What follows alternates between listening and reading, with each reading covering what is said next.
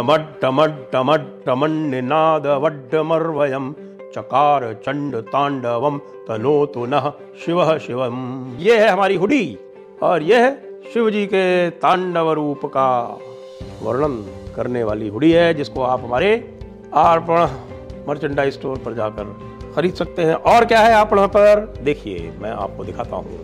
All religion are not the same यह आपको बताती है सारे धर्मों और मजहबों का, विशेषकर धर्मों और मजहबों के बीच का अंतर एक वैज्ञानिक नरेटिव में। और ये पुस्तक अब अमेजोन पर उपलब्ध है। आपको उसका लिंक नीचे मिल जाएगा। नमस्ते, मैं हूँ संजय दीक्षित और आप देख रहे हैं the Jaipur dialogues INDI alliance में कल क्या हुआ? सुनते हैं कि बहुत कुछ हुआ और बहुत कुछ बाहर आया, बहुत कुछ बाहर नहीं आया। सुनते हैं कि ममता दीदी ने राहुल की एक तरह से इंसल्ट कर दी। सुनते हैं कि नीतीश बाबू ने स्टालिन की इंसल्ट कर दी। सुनते हैं कि भाई अखिलेश ने ये कह दिया कि कुछ नहीं, जो कुछ है वह हम करेंगे। सुनते हैं कि आपस में व्यथा कथा इतनी अधिक बढ़ गई कि भाई सब जो है वो एक दूसरे के ऊपर एक कहें कि बस खाली बातों से नहीं पिल पड़े, लेकिन हाँ समस्याएँ तो एक दूसरे के ऊपर सबने लगा ही दी। अब मैं आपको बताता हूँ कि मेरे पास रिपोर्ट क्या है कि क्या हुआ इस इंडी अलायंस में। कि इंडी अलायंस में ये हुआ कि भाई सबसे पहला काम ये किया गया कि ममता दीदी ने छूटते ही ये कहा कि भाई, क्यों ना हम खड़गे जी को नेता बना दें? ये सुनते ही कम से कम तीन लोग जो थे, उनकी ऊपर की सांस ऊपर और नीचे की नीचे रह गई। वो कौन थे? राहुल गांधी, शरद पवार और नीतीश कुमार। अब नीतीश कुमार तो बहुत दिनों से आप जा रहे हैं, वो इस तरह के काम लगातार कर रहे हैं, लेकिन अब कैसे ये काम चलेगा? इंडिया अलायंस में किसी भी प्रकार का तालमेल कल नहीं हो पाया। क्या क्या टॉपिक थे? टॉपिक थे कि भाई बात होगी कि सबसे पहले कि सीट शेयरिंग का क्या होगा? जब तक सीट शेयरिंग पर बात नहीं होती, तब तक आगे क्या होगा? ऊपर से ममता जी ने जैसे ही बॉम्ब शेल डाला, केजरीवाल ने तुरंत उसका समर्थन कर दिया। खड़गे को समझ में आ गया कि भाई, ये तो ट्रैप है। इस ट्रैप में फंस गए तो पता चला कि न इधर के रहेंगे और न उधर के रहेंगे। फिर क्या किया? खड़गे जी ने। तुरंत बात संभाली, तुरंत बात टाली कि नहीं नहीं नहीं नहीं नहीं नहीं, पहले जीत के तो आ जाने दीजिए। अब ये कहना था तो ये भाई ये और उल्टा पड़ गया। लोगों ने इसका इंटरप्रिटेशन ये कर लिया कि इनको तो भाई जीत के आने की किसी प्रकार की संभावना ही नहीं दिख रही है। इसलिए खड़गे जी कह रहे हैं कि अरे क्या नेता की बात करते हो? यहाँ तो जीतने के लाले पड़े हुए हैं। उधर नीतीश बाबू जो हैं, वो वैसे ही अपसेट चल रहे हैं। पूरे समय जो थे, वो पूरी तरह से अपसेट थे। और उन्होंने जब बोलना शुरू किया तो स्टालिन ने और उसमें आग में चिंगारी लगा दी। मतलब चिंगारी लगा दी। क्या? नीतीश बाबू ने जब बोलना शुरू किया तो नीतीश बाबू तो हिंदी में ही बोलते हैं, आपको भी पता है। तो नीतीश बाबू ने हिंदी में बोलना शुरू किया और स्टालिन ने उस पर आपत्ति कर दी कि भाई, देखिए हमें हिंदी समझ में नहीं आती। तो इसको ज़रा कोई ट्रांसलेट कर दे, मनोज झा थे वहाँ पर आरजेडी वाले, उन्होंने कहा, मैं ट्रांसलेट कर देता हूँ। तो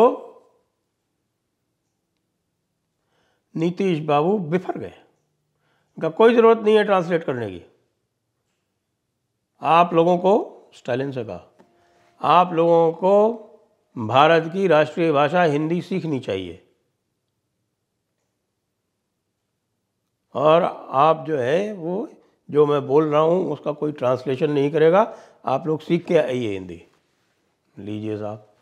नॉर्थ वर्सेस साउथ जो थे, वो वहाँ कर रहे थे बीजेपी में।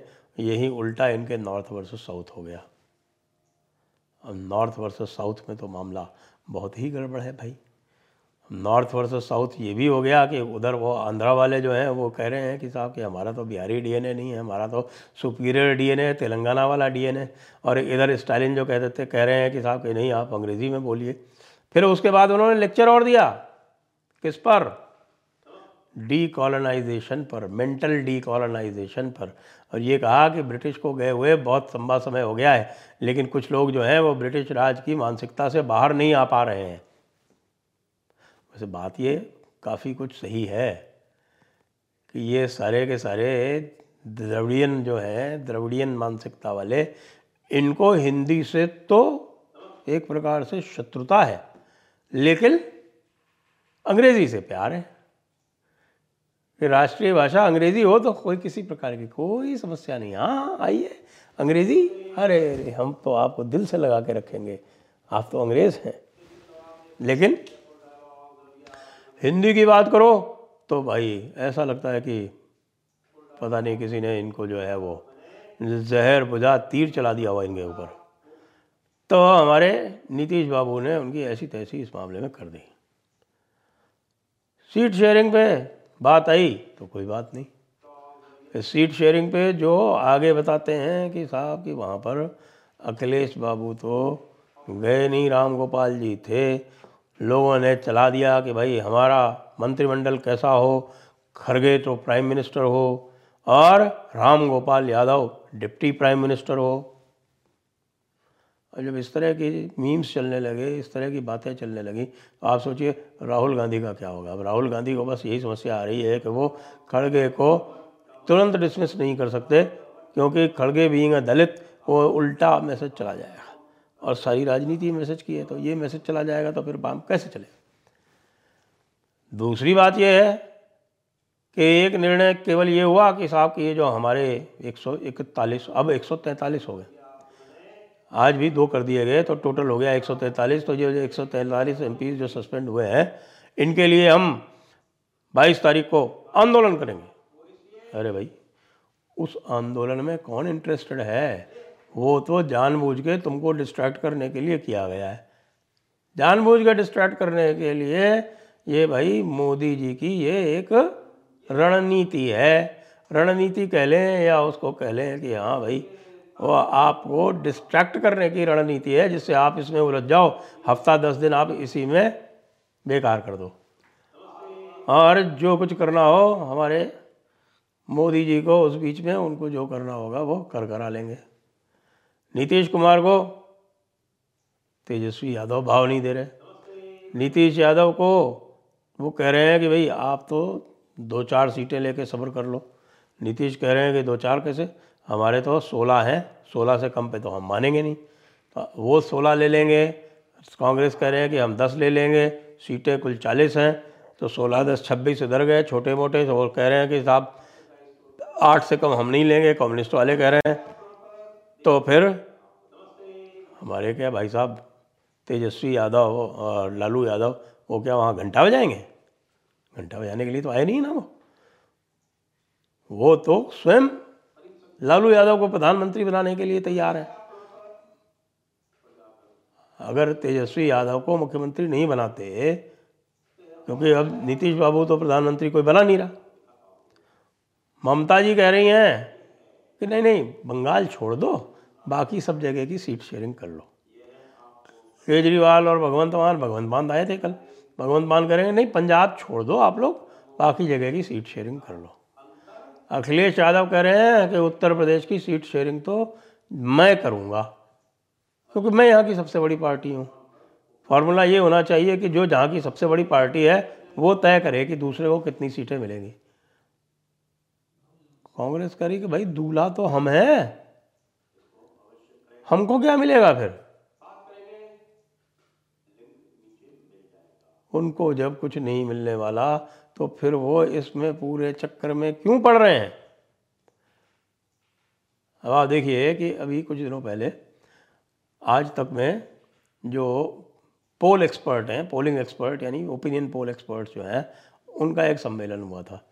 और उसमें यह निकल के आया था कि भाई जो आज की स्थिति है, यदि इसमें कोई विशेष परिवर्तन नहीं होता अगले दो तीन महीने में, और आप जानते हैं वैसे तो दो तीन महीने राजनीति में बहुत लंबा समय होता है, लेकिन जिस प्रकार से मामले चल रहे हैं, उसमें ऐसा कुछ दिख नहीं रहा कि अगले दो तीन महीने में कोई परिवर्तन आने वाला है, क्योंकि जो भारतीय जनता पार्टी की जो स्ट्रेंथ है, जो भारतीय जनता पार्टी के जो मज़बूत पॉइंट्स हैं, उन पर तो किसी तरह के कोई अभी तक कुछ ये कर नहीं पाएगा लंबी लाइन खींचने की इनकी स्थिति नहीं है। और जो लंबी लाइन बीजेपी ने खींच रखी है, उसको मिटाने में ये पूरी तरह से असफल रहे हैं। कुछ दिनों से आपने अडानी भी नहीं सुना होगा। रफाल तो पिछले साल ही ख़त्म हो गया था। पिछले पिछले चुनाव के समय ही ख़त्म हो गया था। इनको समझाया गया था, विदेशों में समझाया गया कि भाई, जब तक आप किसी तरह का करप्शन चार्ज लगा के और बदनाम नहीं करोगे। जब तक आप इमेज नहीं ख़राब करोगे मोदी की, तब तक आप कुछ नहीं कर सकते। मोदी की इमेज को तो कुछ हुआ नहीं। और उत्तरोत्तर और उज्जवल होती जा रही, और बढ़ती चली जा रही। तो इसलिए भाई इंडी अलायंस में ये भी हुआ, कल की कल समोसा नहीं सर्व हुआ। और समोसा नहीं सर्व हुआ तो उसको लेके चुटकुला ये आया है कि भाई, उनके पास फंड वाकई ख़त्म हो गए हैं। क्योंकि फंड वाकई जितने थे, वो या तो अशोक गहलोत के पास पार्क थे। अशोक गहलोत ने कहा, ना भाई भाई, मैं तो उतना ही दूँगा जितना तुम मुझको दोगे। इसलिए उन्होंने बारगेन करके एआईसीसी से अपने लिए चिट्ठी निकलवा ली। अब वो जो है, वो सीटों का बंटवारा कांग्रेस के तरफ़ से अब वो करेंगे। अब उन्होंने इतना अच्छा बंटवारा किया था, राजस्थान में तो आपने देख ही लिया क्या उसका परिणाम निकला। अब वो इंडी अलायंस के लिए सीटों का बंटवारा कांग्रेस की तरफ़ से करेंगे। दूसरा जो खजाना था, वो शायद धीरज साहू के पास था। और धीरज साहू का तो पूरा का पूरा कैश चला गया। और अशोक गहलोत जो है, वो कह रहे हैं कि नहीं नहीं भाई, देखिए मैं तो जो है, वो संभाल संभाल के ही दूँगा, क्योंकि भाई ठीक है, ख़जाना है, जो कोई आपने जिस समय दिया था, उसको दिया था। लेकिन भाई मैं तो तभी दूँगा जब तुम मुझको कुछ दोगे। तो वो नेगोशिएशन में तो फंस गए। तो फंस गए तो कर दी क्राउड फंडिंग क्राउड फंडिंग कर दी तो एक और नया मज़ाक आ गया।